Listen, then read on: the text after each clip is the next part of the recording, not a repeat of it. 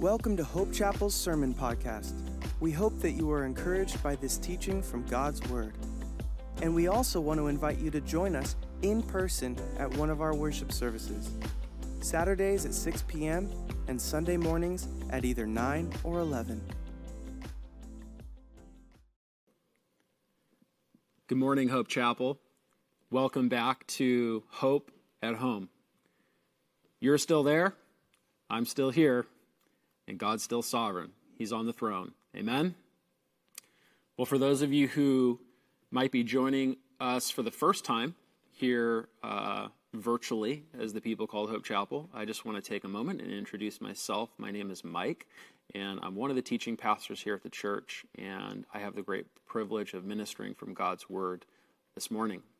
So we hope that you feel very welcome um, visiting us virtually. Church, I do want to begin with a little bit of family business. Um, I have some news for you, and it's bittersweet news.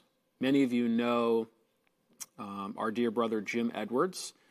Uh, Jim passed away uh, on Friday. He has graduated to glory. He is present with the Lord, um, and we'll miss him dearly.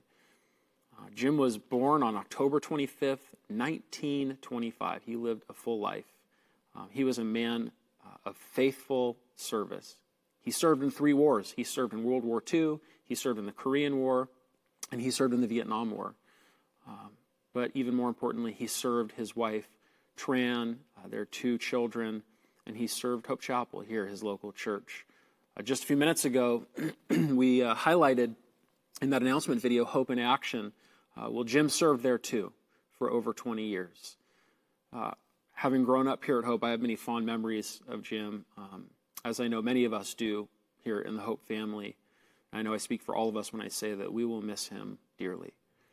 Tran, if you're watching, I love you. Your Hope Chapel family loves you, and we're all praying for you. If there's one thing we all want you to know right now, it's that you are not alone, and we are all here for you.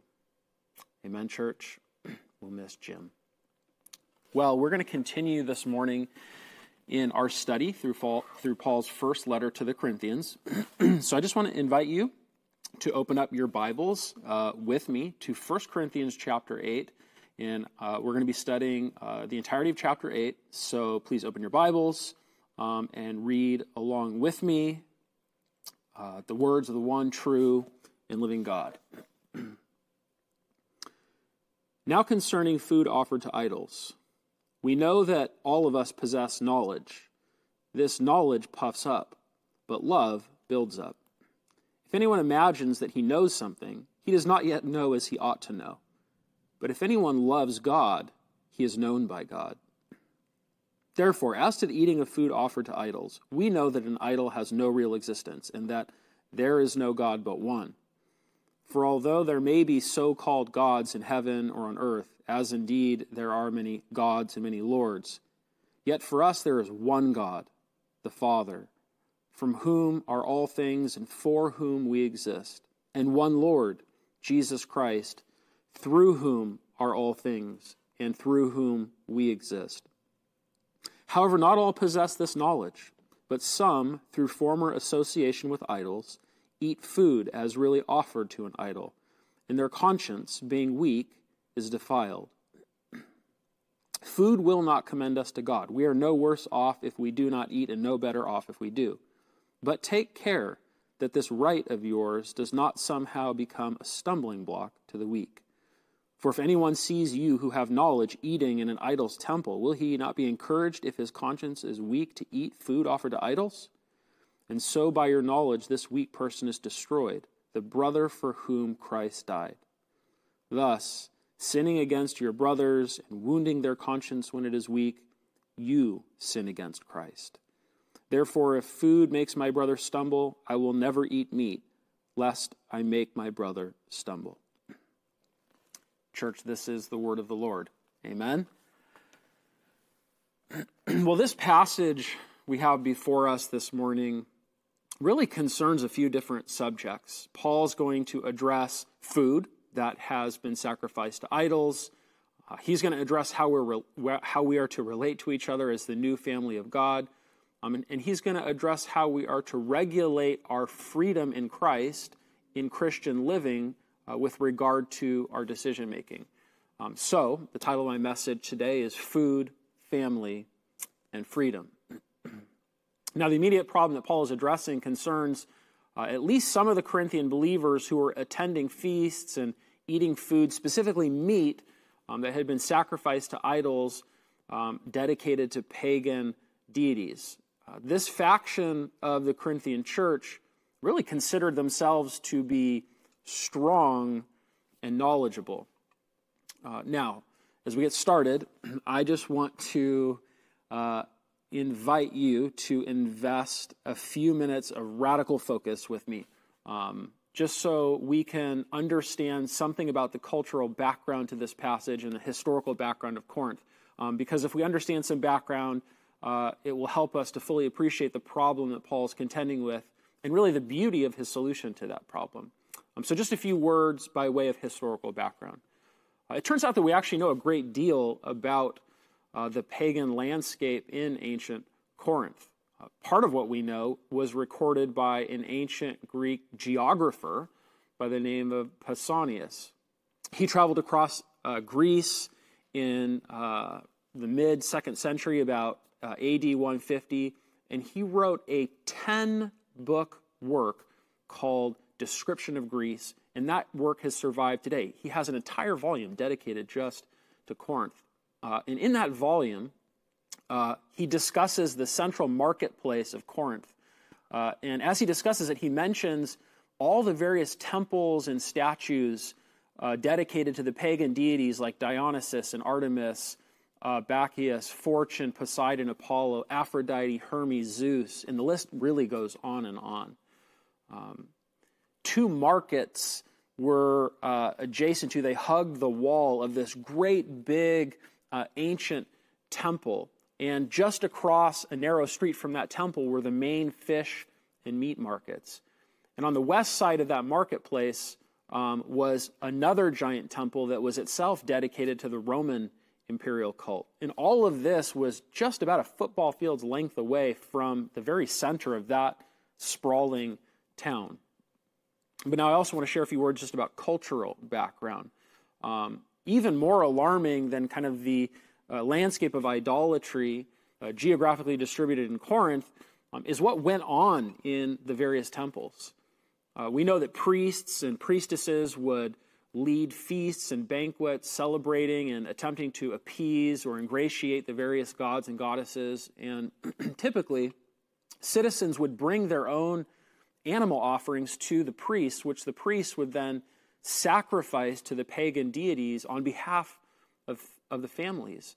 Um, the priests would do their thing, um, they would conduct a sacrifice, uh, they would often examine uh, the interior elements of the animals to, to try and discern you know, good fortune versus bad fortune. But then after the ceremony, uh, they would actually serve the choice, choice portions of meat uh, to the family, thinking uh, that the deity would, in some sense, uh, imbue that meat with its power um, and with its presence, and that when the people ate that meat, that the deity would somehow um, empower them or, take up presence in them. And so, so what would happen is they would eat and they would they would drink liberally, um, but then uh, after eating and drinking, there would very commonly be temple prostitutes, even very young girls and very young boys for the temple visitors to do with as they pleased um, after eating and drinking, maybe with a little extra payment to the, to the God in question,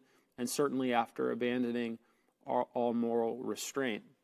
But what I want us to see is that um, these cult rituals were they were pagan and, and they were pornographic. They were dark and they were de- demonic. And they were very, very, very common. And so this is the, the kind of milieu that, that many of the Corinthian Christians were saved out of, um, in which they began their new faith walk out of. So if you're a Corinthian saved out of that life, you've certainly been given a new life um, and new light.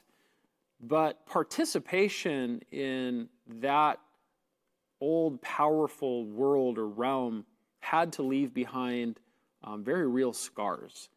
It would probably be very difficult for years and years to come for somebody who had come out of that life to separate um, parts of that life from the whole of, their, of that life in their memory and imagination. You know, sure, you're now a, a Christian, but looking back, it would be difficult, if not impossible, to distinguish the parts from the whole. It would be very difficult to say, well, this meat here is perfectly fine, it's just meat. It's just all the rituals and the perversions that attended it that were bad. It would be very hard to make that distinction.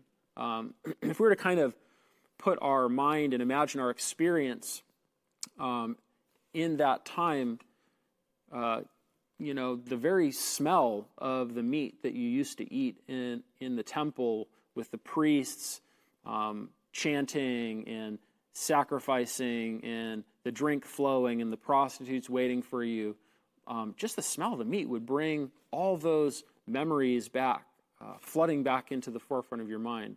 Um, it would be natural and right that your conscience could not, without probably many years of teaching and prayer and counsel and discipleship, cope with any singular element of that whole whole package deal, even if you had lots of Christian friends who perhaps hadn't had that kind of background and, and had no problem with any particular aspect of it, namely the meat.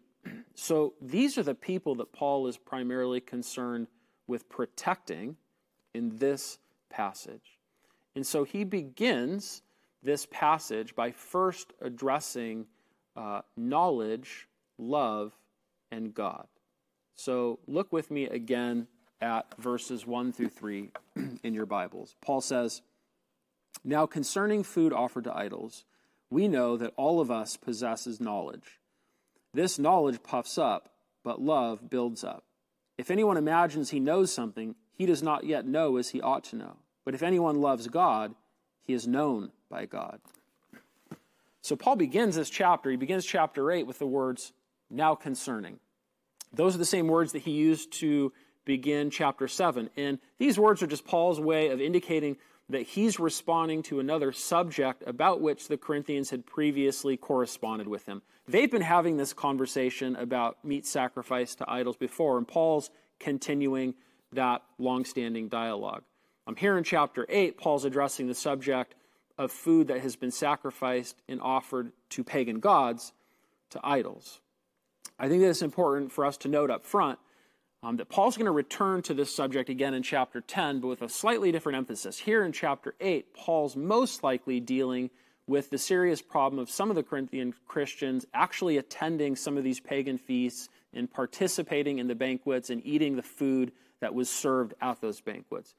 But um, just a few chapters ahead, in chapter 10, Paul's going to confront, I think, the lesser problem of some of this sacrificed meat being resold or purchased in the market and maybe consumed or served in their homes. Now, the first thing that Paul does in responding to the Corinthians is that he uses their own words against them. Look again at the first half of verse 1. Now, concerning food offered to idols, we know that all of us possess knowledge. so, uh, those words uh, are in quotes because he's essentially quoting their reasoning. Um, they apparently justified themselves to Paul by saying, All of us possess knowledge. Hey, Paul, we know what's up. You don't need to trip. We know what's up.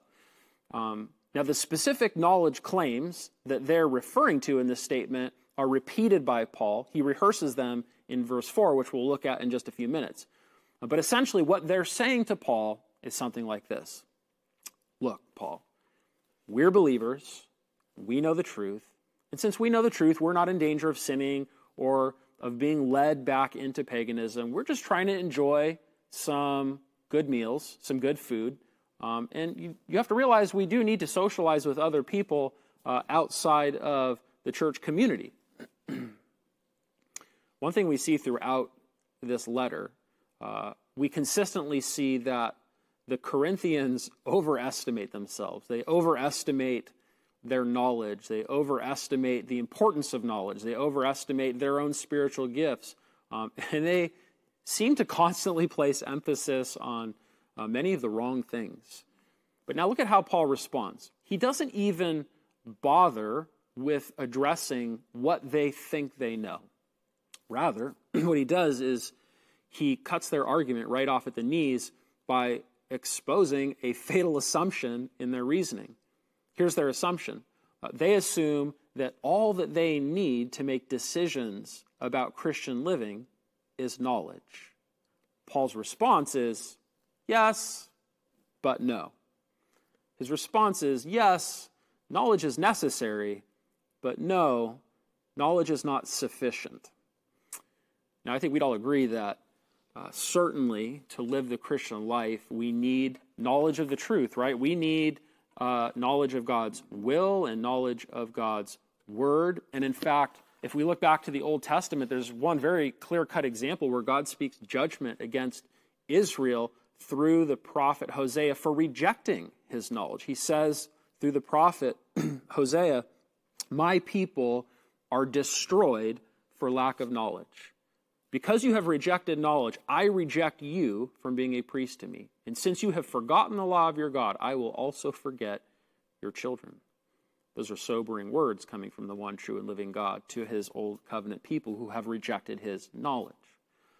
But here's the point genuine knowledge of the truth must produce something even greater. Look with me at the second half of verse 1. Paul says, This knowledge puffs up, but love builds up.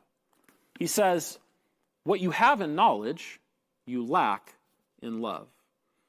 You see, the problem with knowledge is that when we have a lot of it, it tends to make us proud, even arrogant.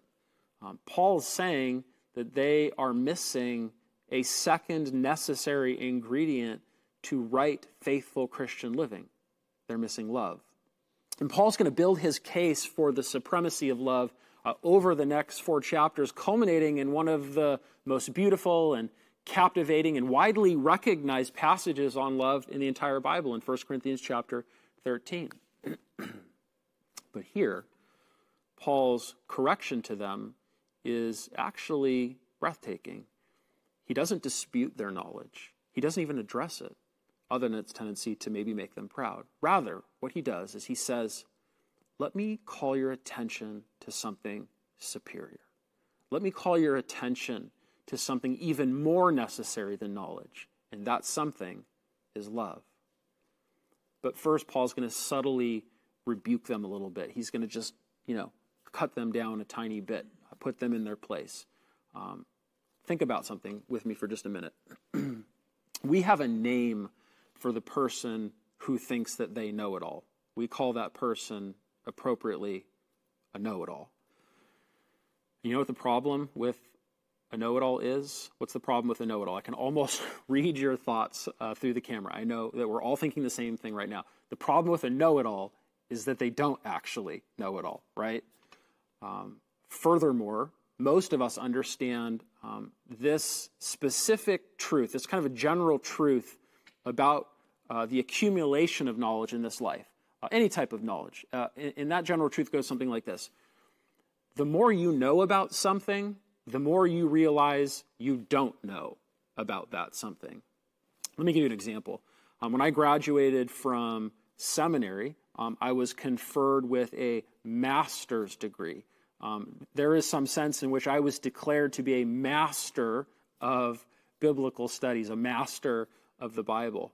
And the supreme irony in that moment is as I'm having that degree conferred and all the pomp and circumstance of the ceremony, I'm thinking to myself, like, man, yeah, I've learned some stuff, and this has been an enriching experience. I'm so thankful the Lord has given me this opportunity. I feel better equipped as a Christian man to lead and to teach and to minister and to love the Lord and His Word and study it. But really, I'm just kind of realizing that I'm getting started. I'm just realizing more than anything, with the little bit that I do know now, how much I don't actually know, and that I need to be a student of God's Word forever and I need to keep learning. so the more you know, the more you realize you don't know. I think we can all understand that. But the negative expression of that same principle goes something like this If you think that you know a lot, you probably don't know as much as you think that you do. And that's exactly how Paul rebukes the Corinthians here in this moment. Look again at what he says in verse 2. He says, If anyone imagines that he knows something, he does, he does not yet know as he ought to know. So Paul just puts them in check. They think that they know. He's like, you guys don't really know. And so, with that, maybe not so subtle, but extremely clever rebuke, Paul turns their attention to the truth that they should be concerned about. Uh, look at verse 3. He says in verse 3 But if anyone loves God, he is known by God. So, this is the truth that they should be con- concerned about. Here's the deal you can say that you know a lot about God. You can say that you know a lot about Jesus. You can say that you know a lot about the Bible. You can rehearse a lot of memory verses. You can volunteer for a lot of ministry. You can attend church every single weekend. But the real question is this Do you love God? Do you love Him? That is the true measure of the Christian life. I don't care if you go to church. I don't care if you speak to the church from behind a camera during the COVID crisis. I don't care if you give faithfully to the church. I don't care if you volunteer in ministry, attend mini church, read the Bible cover to cover every single year. If you don't love God, it's all moot. All that activity can mean is one of two things. Either you're just really religious before God, or you really are in an authentic, loving relationship with God. Paul says that the one who loves God is the one who is known by God. Not the one who is really busy, not the one who really knows a lot, but the one who really loves. Furthermore, speaking of knowledge, the most important knowledge, according to what Paul's saying here, isn't what we know about God, but rather that God knows us. Look again at verse 3. He says, But if anyone loves God, he is known by God. this is one of those statements that, you know, when you're reading the Bible, you have to kind of read it over a few times for the truth and the profundity of it to like properly set in. He says, If anyone loves God, he is known by God. I want to think about the second part of that statement first.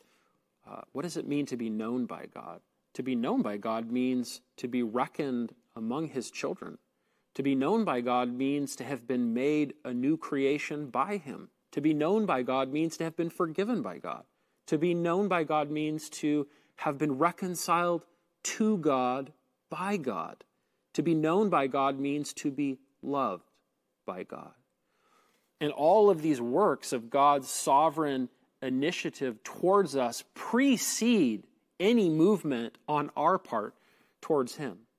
So the only way that we can love God is if He has first brought us near to Himself, if He has first chosen in His grace to know us. I don't think any other writer in the New Testament really encapsulates and conveys this idea so clearly and simply and beautifully uh, than, more than the apostle john. He writes in his first letter 1 john chapter 4 19 he says and, and we, we have this memorized he says we love because he first loved us. We love because he first loved us. And jesus himself describes what this kind of love relationship with god actually looks like um, in the Gospel of John, chapter 14, verse 21, Jesus writes, uh, Whoever has my commandments and keeps them, he it is who loves me. And he who loves me will be loved by my Father, and I will love him and manifest myself to him. Now, Paul, in our passage, is just beginning to build his case for the primacy of love in Christian living. But I want us to fast forward to kind of his concluding uh, crescendo remark ahead of us in chapter 13 as, as, he, as he concludes his case about the primacy of love. He says in 1 Corinthians 13 13, uh, this is a verse that, again, many of us know. He says, uh, So now faith, hope, and love abide or remain, these three. But the greatest of these is love. Now, I want us to notice what Paul does say what I just read, but I also want us to know what he doesn't say. Paul doesn't say, so now faith, hope, and love remain these three, but the greatest of these is truth. That's not what he says. He says the greatest of these is love. The great reformer John Calvin wrote in his commentary on these very verses that we're looking at this morning no learning is commendable that is not dipped in the love of God. It's a profound statement. But all of this leads us to the first main point that I want us to draw out of this text this morning, and that is this the greatest measure of Christian maturity is not our knowing, but our loving. And having established the superiority of love, Paul's going to show in the remainder of this passage um, that it's love that sets or defines the boundaries or limits of our Christian liberty. But as he works there, next, Paul is going to pivot his attention uh, to knowledge, idols, and God. Um, so look with me at verses 4 through 6. Uh, Paul is now going to circle back to the eating of food offered to idols. And as he returns to this subject, um, we actually see Paul quote or cite the Corinthians, probably from their previous correspondence to him, not once, but twice. So look with me first at verse 4 to see how he quotes them.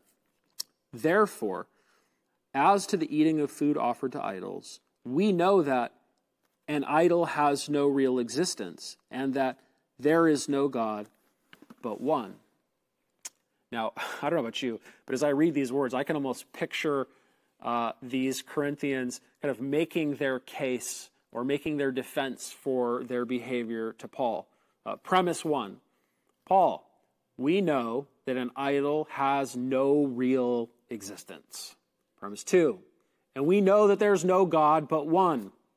What's the conclusion that they draw inevitably? So, what's the harm in attending some feasts and eating some perfectly good food served to gods that don't really exist? I mean, after all, we know that these idols are no more than images made of wood and stone. We know that these gods don't really exist. Seems like a reasonable conclusion on the surface. But here's my question Does Paul agree or disagree with their premises, with their statements? I'd say yes and no. He agrees and he disagrees. Um, certainly, on the surface, he agrees. Certainly, he agrees that there is no God but one. Um, certainly, he agrees that the idol itself has no real existence, but he's going to go on to show uh, later that maybe there's a little bit more behind that than they fully understand or appreciate. But here's my next question um, Does Paul agree with the application of their statements? Does he agree with the conclusion that they draw? Absolutely not. He doesn't agree at all. And so, what he's going to do is he's going to correct their misguided application um, in verses 7 through 13, which we'll get to shortly. But first, what Paul's going to do, his next move, um, is to drop some pretty heavy theology on them. And at first, as we're reading this passage, as we're kind of navigating, it seems uh, like a strange digression by Paul. Um, but his move in this direction, this deeply theological move, really should provoke us to ask why? Why does he go in this direction? Um, why does Paul get so theological in verses 5 and 6? And, and I think the answer is uh, at least twofold. Um, first, Paul gets so theological um, to introduce the reality that there's more behind the pantheon of pagan gods, spiritually speaking, um, than these Corinthians realize. Uh, that all is not quite as harmless um, as they think. um, but second, he needs to call their attention to the glory and the deity of God and Christ to remind them of who they belong to and to whom their allegiance is undividedly owed. So look at what he says in verse 5. In verse 5, Paul says, For although there may be so called gods in heaven or on earth, as indeed there are many gods and many lords. Um, then his statement kind of cuts out. but I want you to notice um, Paul's words. He says, Although there may be so called gods in heaven and on earth. And so he's acknowledging their illegitimacy. He is, he's acknowledging that, that these so called gods are not really gods in the sense that we as Christians believe in God, or really even in the sense that, you know, the pagan Corinthians believe in them as God, as gods. Um, But also notice his next words. Uh, he continues. He says, um, As indeed there are many gods and many lords. And I think what Paul's insinuating here um, is something that he makes more explicit later on in chapter 10. I just want to read a couple verses to you um, from 1 Corinthians chapter 10. I just want to read to you verses 19 through 20 um, to, to make this clear. Uh, he says in uh, chapter 10, verses 19 through 20, What do I imply then? That food offered to idols is anything, or that an idol is anything? No. I imply that what pagan sacrifice they offer to demons and not to God. I do not want you to be participants with demons. That's pretty heavy spiritual reality. so the demons um, of chapter 10 are the gods and the lords that are uh, described here in chapter 8, verse 5.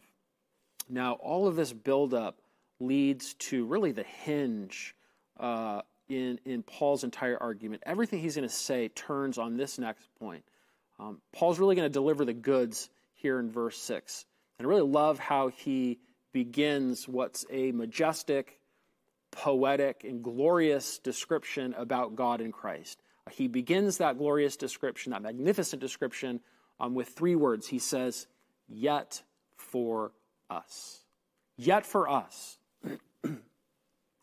these, three, these three words are simple, but they're meant to very forcefully contrast Christians from idolaters. So, what does he say in verse 6? Let's read the entirety of it together. Yet for us, there is one God, the Father, from whom are all things and for whom we exist, and one Lord, Jesus Christ, through whom are all things and through whom we exist. In contrast to their many gods, Paul says we have one God. In contrast to their many lords, Paul says we have one Lord. But he's just scratching the surface. This is just kind of scratching the surface of what Paul is trying to convey. He, he's just quoted the Corinthians saying, uh, We know that there is no God but one, Paul. And as they say that, and as he uh, recites it back to them, there can be little doubt that at the forefront of the, the uh, Paul's mind and the Corinthians' mind um, was really the most foundational confession of Jewish monotheism. And this is another verse that we all have memorized, even if we don't realize it. Deuteronomy 6 4. Um, Hear, O Israel, the Lord our God, the Lord is one. So, as we look at verse 6, we can't miss what Paul's very careful and strategic and deliberate and beautiful parallelism and symmetry is uh, going to accomplish. Look with me again at verse 6. I'm going to put it up on the screen for you uh, to showcase its, its, its symmetry and parallelism. But look what he says. He says, Yet for us, there is one God, the Father, from whom are all things, and for whom we exist, and one Lord, Jesus Christ, through whom are all things, and through whom we exist. There's one God, the Father. There's one Lord, Jesus Christ. One God from whom are all things, and one Lord through whom are all things. Well, with those statements in mind, I have to ask this question Who else but God can all things be both from and through? But he continues one God for whom we exist, one Lord through whom we exist. For who else but God can we exist both for and through? You see, on the one hand, these are clear and distinct affirmations by Paul of Christ's deity and pre existence with the Father. We have one God, the Father, who is Yahweh, Paul is saying. And we have one Lord, Jesus Christ, who is Yahweh, Paul is saying. Two of the three persons uh, in the triune Godhead clearly distinguished by Paul for the Corinthians in person and in role. And not only do we have one God, Paul says that one God is our Father. Not an impersonal God, but a profoundly personal God. And not only do we have one Lord, that one Lord is a person like us, Jesus Christ, who we can relate to, who can relate to us, who can sympathize with our weaknesses, who has redeemed us and reconciled us to our Father, who stands uniquely fit to be the one true mediator between God and man. Being in nature fully God, he is fit to represent God to humanity. And being in nature fully man, he is fit to represent man to God. Being in nature fully God, he is capable of bearing the full eternal penalty of God's sin, which is reserved for us, as only God could endure it when Jesus was on the cross for that moment. And as a man, Jesus was uniquely fit to pay the price for human sin, though he, as a human, was sinless. You see, this is all so personal, it's so purposeful. Paul says we exist for the Father, not for pagan gods. The Father is the source and the goal of our existence. We exist through Jesus Christ, not through pagan lords. Jesus is the means of our creation and also of our redemption. So, the timeless truths um, in verses 4 through 6 lead us to the second main point that I think we need to draw out of this passage this morning, and that is simply this Church, Christian living is grounded in Christian doctrine. Here's what I mean by that our confession determines our conduct, our beliefs motivate our behavior. Orthodoxy, right thinking, right believing, produces orthopraxy, right pra- practice, or right living.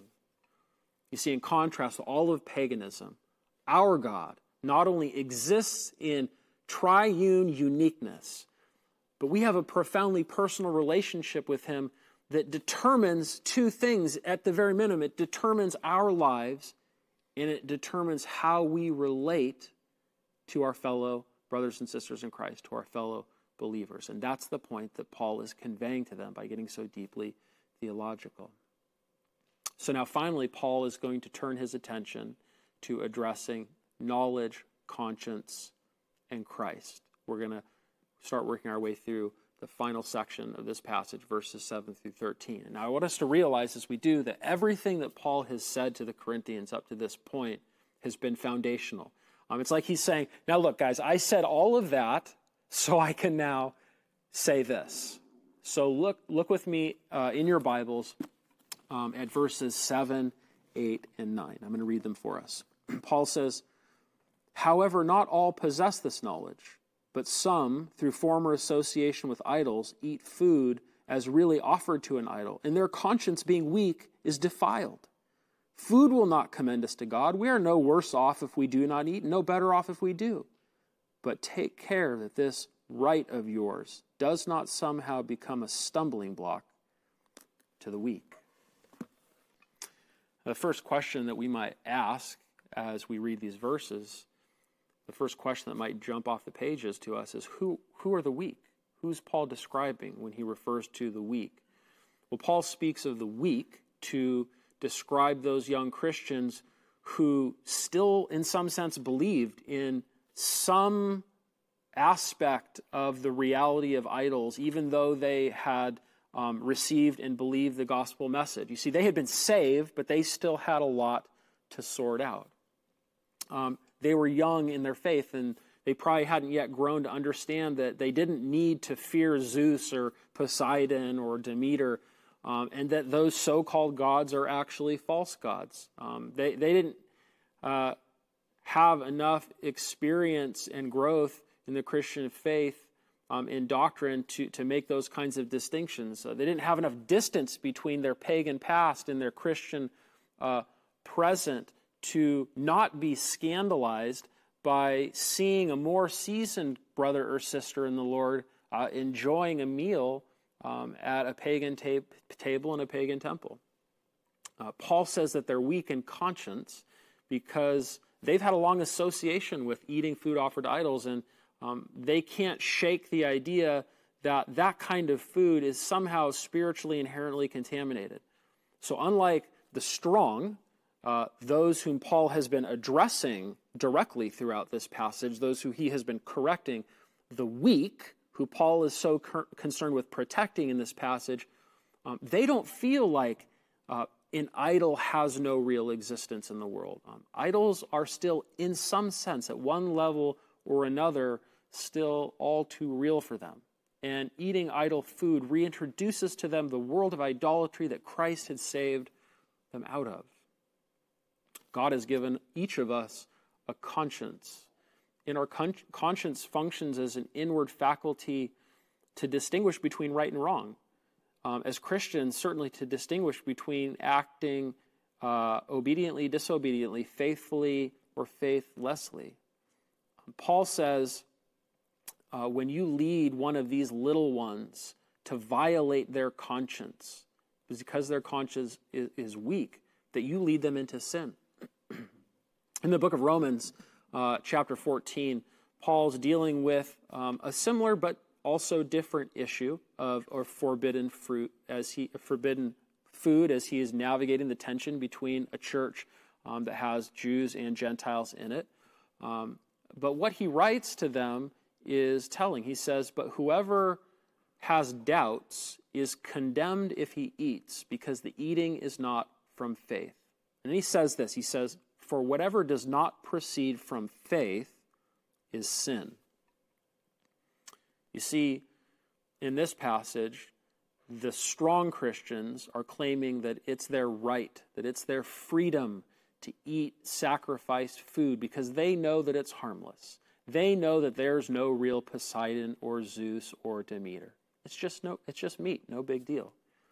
But where they see a right, Paul sees uh, something contemptuous, something that's a stumbling block to those who are weak. Um, and so, to bring clarity to their confusion, Paul gives to them um, a case study. He gives them a hypothetical example. Look uh, with me at verses 10 through 11. Paul says, For if anyone sees you who have knowledge eating in an idol's temple, will he not be encouraged if his conscience is weak to eat food offered to idols?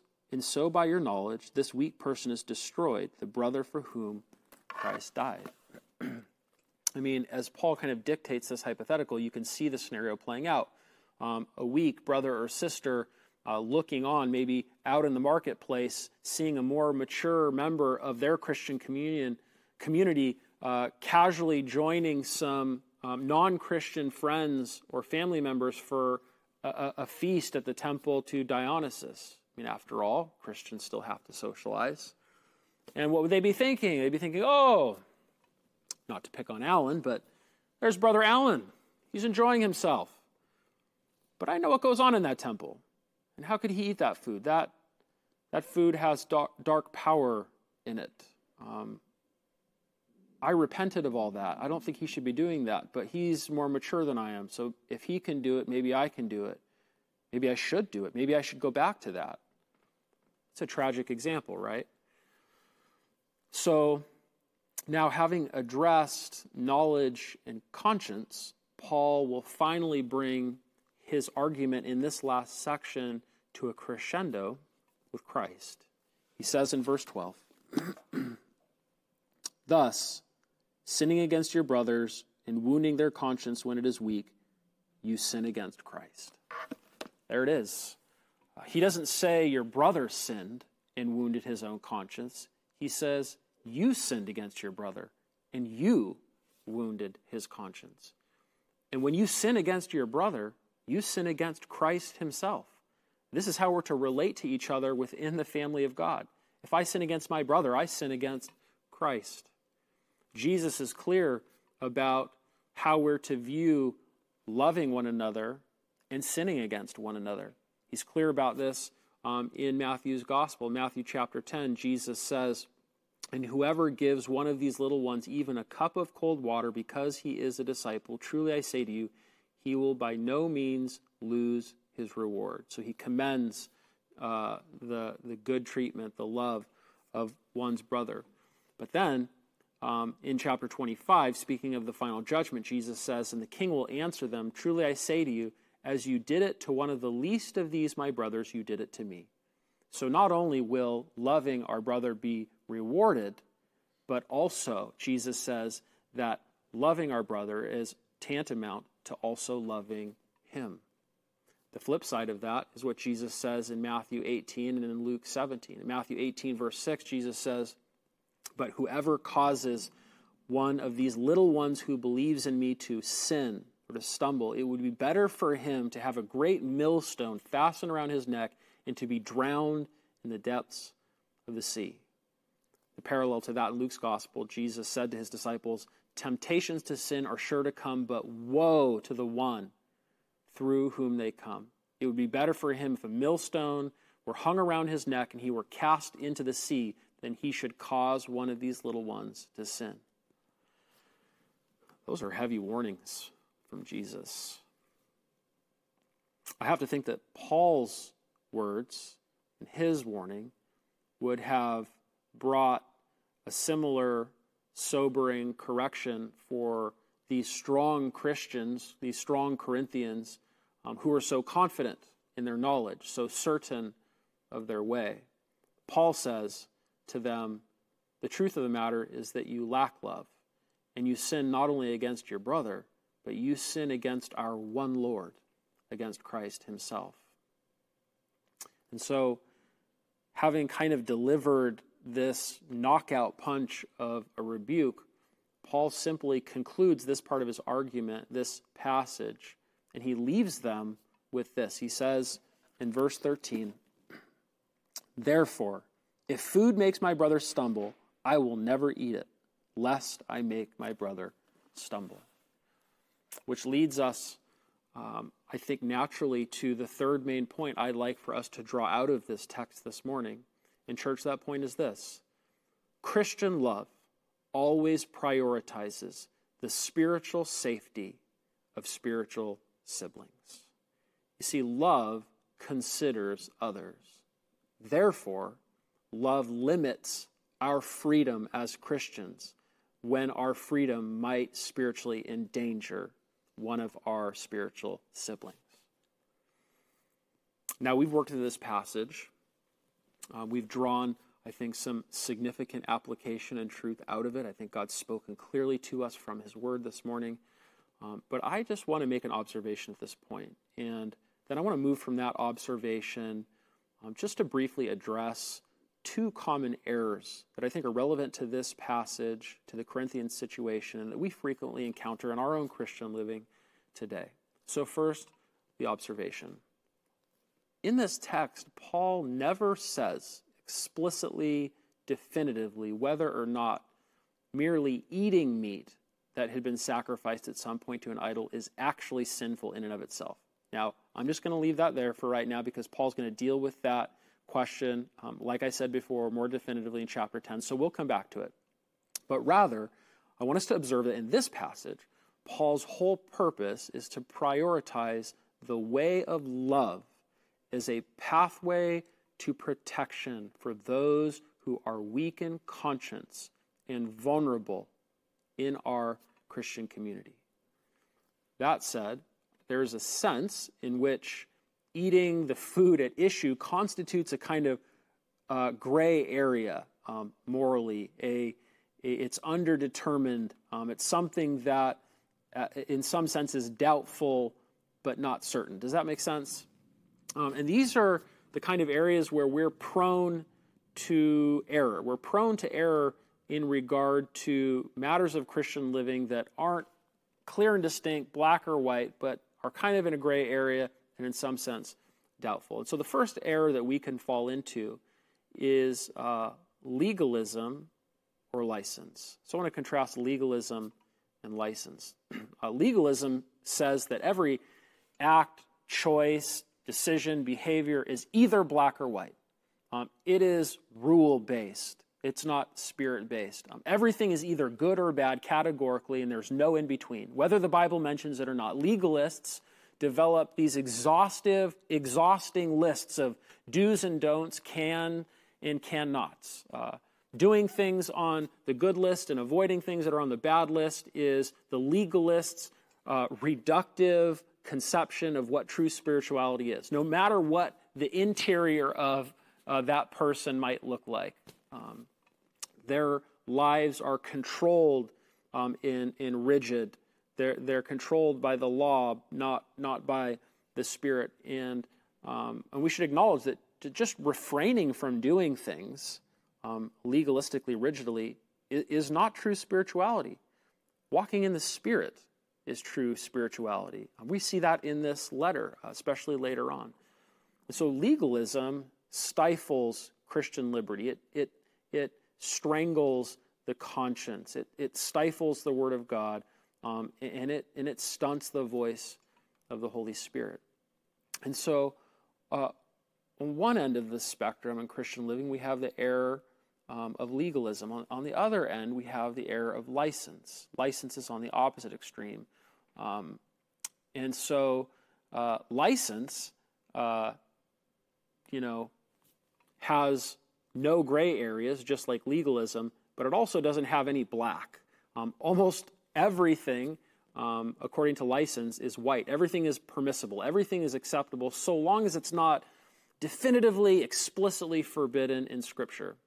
And so advocates um, of, of license believe that Christian freedom is basically um, unchecked, that it's absolute, that it's unqualified, that we have unmitigated freedom so long as our conscience is not in some sense violated um, or, or, or, Scripture is not utterly uh, stark and, and specific. I think that this is the error that um, these strong Corinthians that Paul's writing to are probably have probably fallen into. Um, they knew that they wanted to, in some sense, maintain a blameless conscience, and they thought their knowledge was sufficient for that. Uh, but beyond that, they wanted no restrictions. They wanted to eat and dine freely. But what do we see in this passage? We see that Paul has introduced a better way, a way that's better than either of those errors. Not legalism, not license, but love love is the better way. Um, the Corinthian Christians certainly had to figure out how to live uh, their life in the culture that they were situated in, um, to be in their world but not of their world. Uh, they had to decide where to draw the lines of spiritual, moral, and ethical conviction in light of their new life in Christ. Um, and as they grew in gospel conviction, as they navigated uh, the pagan uh, and godless landscape that they lived in. And we're not so different today if you think about it. We may not have temples on Pacific Coast Highway to Aphrodite, Hermes, or Zeus, but we have monuments to materialism all over. We have abortion mills in every major city where we sacrifice unborn children. Um, and we have an internet which is a, a glorious invention, but has been utterly perverted by pornography.